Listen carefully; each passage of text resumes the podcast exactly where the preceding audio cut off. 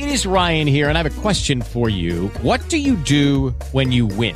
Like, are you a fist pumper? A woohooer, a hand clapper, a high fiver. I kind of like the high five, but if you want to hone in on those winning moves, check out Chumba Casino. At ChumbaCasino.com, choose from hundreds of social casino style games for your chance to redeem serious cash prizes. There are new game releases weekly, plus free daily bonuses. So don't wait. Start having the most fun ever at ChumbaCasino.com. No purchase necessary. Group. Void were prohibited by law. See terms and conditions. 18 plus. Hey guys, it is Ryan. I'm not sure if you know this about me, but I'm a bit of a fun fanatic when I can. I like to work, but I like fun too. It's a thing. And now the truth is out there. I can tell you about my favorite place to have fun. Chumba Casino. They have hundreds of social casino style games to choose from with new games released each week. You can play for free anytime, anywhere and each day brings a new chance to collect daily bonuses. So join me in the fun. Sign up now at ChumbaCasino.com. No purchase necessary. VGW Group. Void were prohibited by law. See terms and conditions. 18 plus.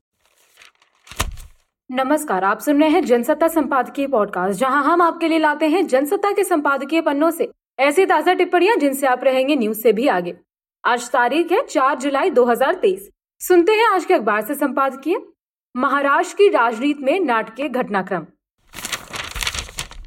Maharashtra की राजनीति में पिछले चार सालों से नाटकीय घटनाक्रम थमने का नाम नहीं ले रहे।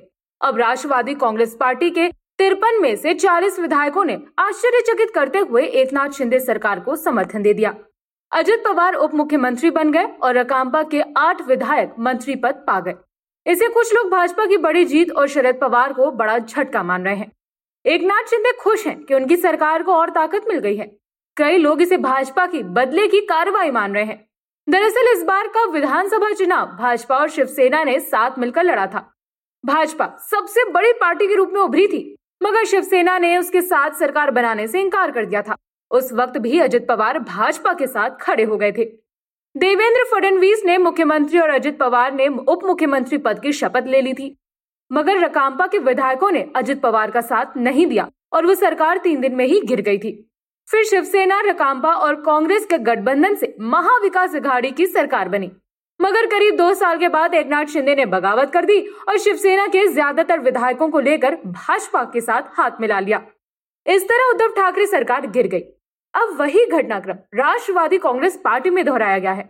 इस बार अजित पवार के एकनाथ शिंदे सरकार में शामिल होने से निसंदेह रकाम्पा को बड़ा झटका लगा है, क्योंकि उसके ज़्यादातर बड़े और शरद पवार के भरोसेमंद नेता पार्टी से अलग हो गए हैं। कहा जा रहा है कि बागी नेता पार्टी के नाम और निशान पर भी अपना दावा ठोकेंगे। हालाँकि राष्ट्रवादी कांग्रेस पार्टी अजित पवार और उनके साथ गए नेताओं के कदम को गैर कानूनी बता रही है।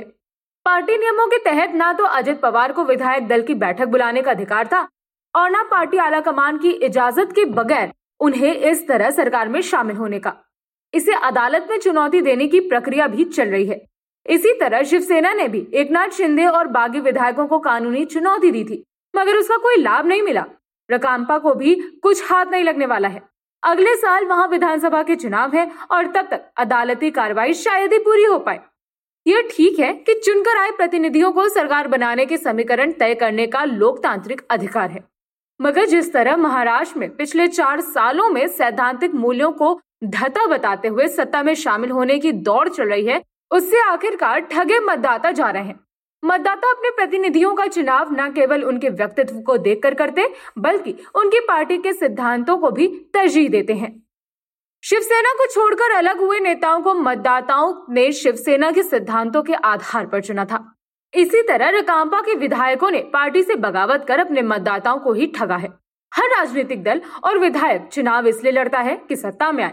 मगर सिद्धांतों और नियम कायदों को तिलांजलि देकर केवल सत्ता सुख के लिए समझौता कर लेने से आखिरकार लोकतांत्रिक मूल्यों का हनन ही होता है।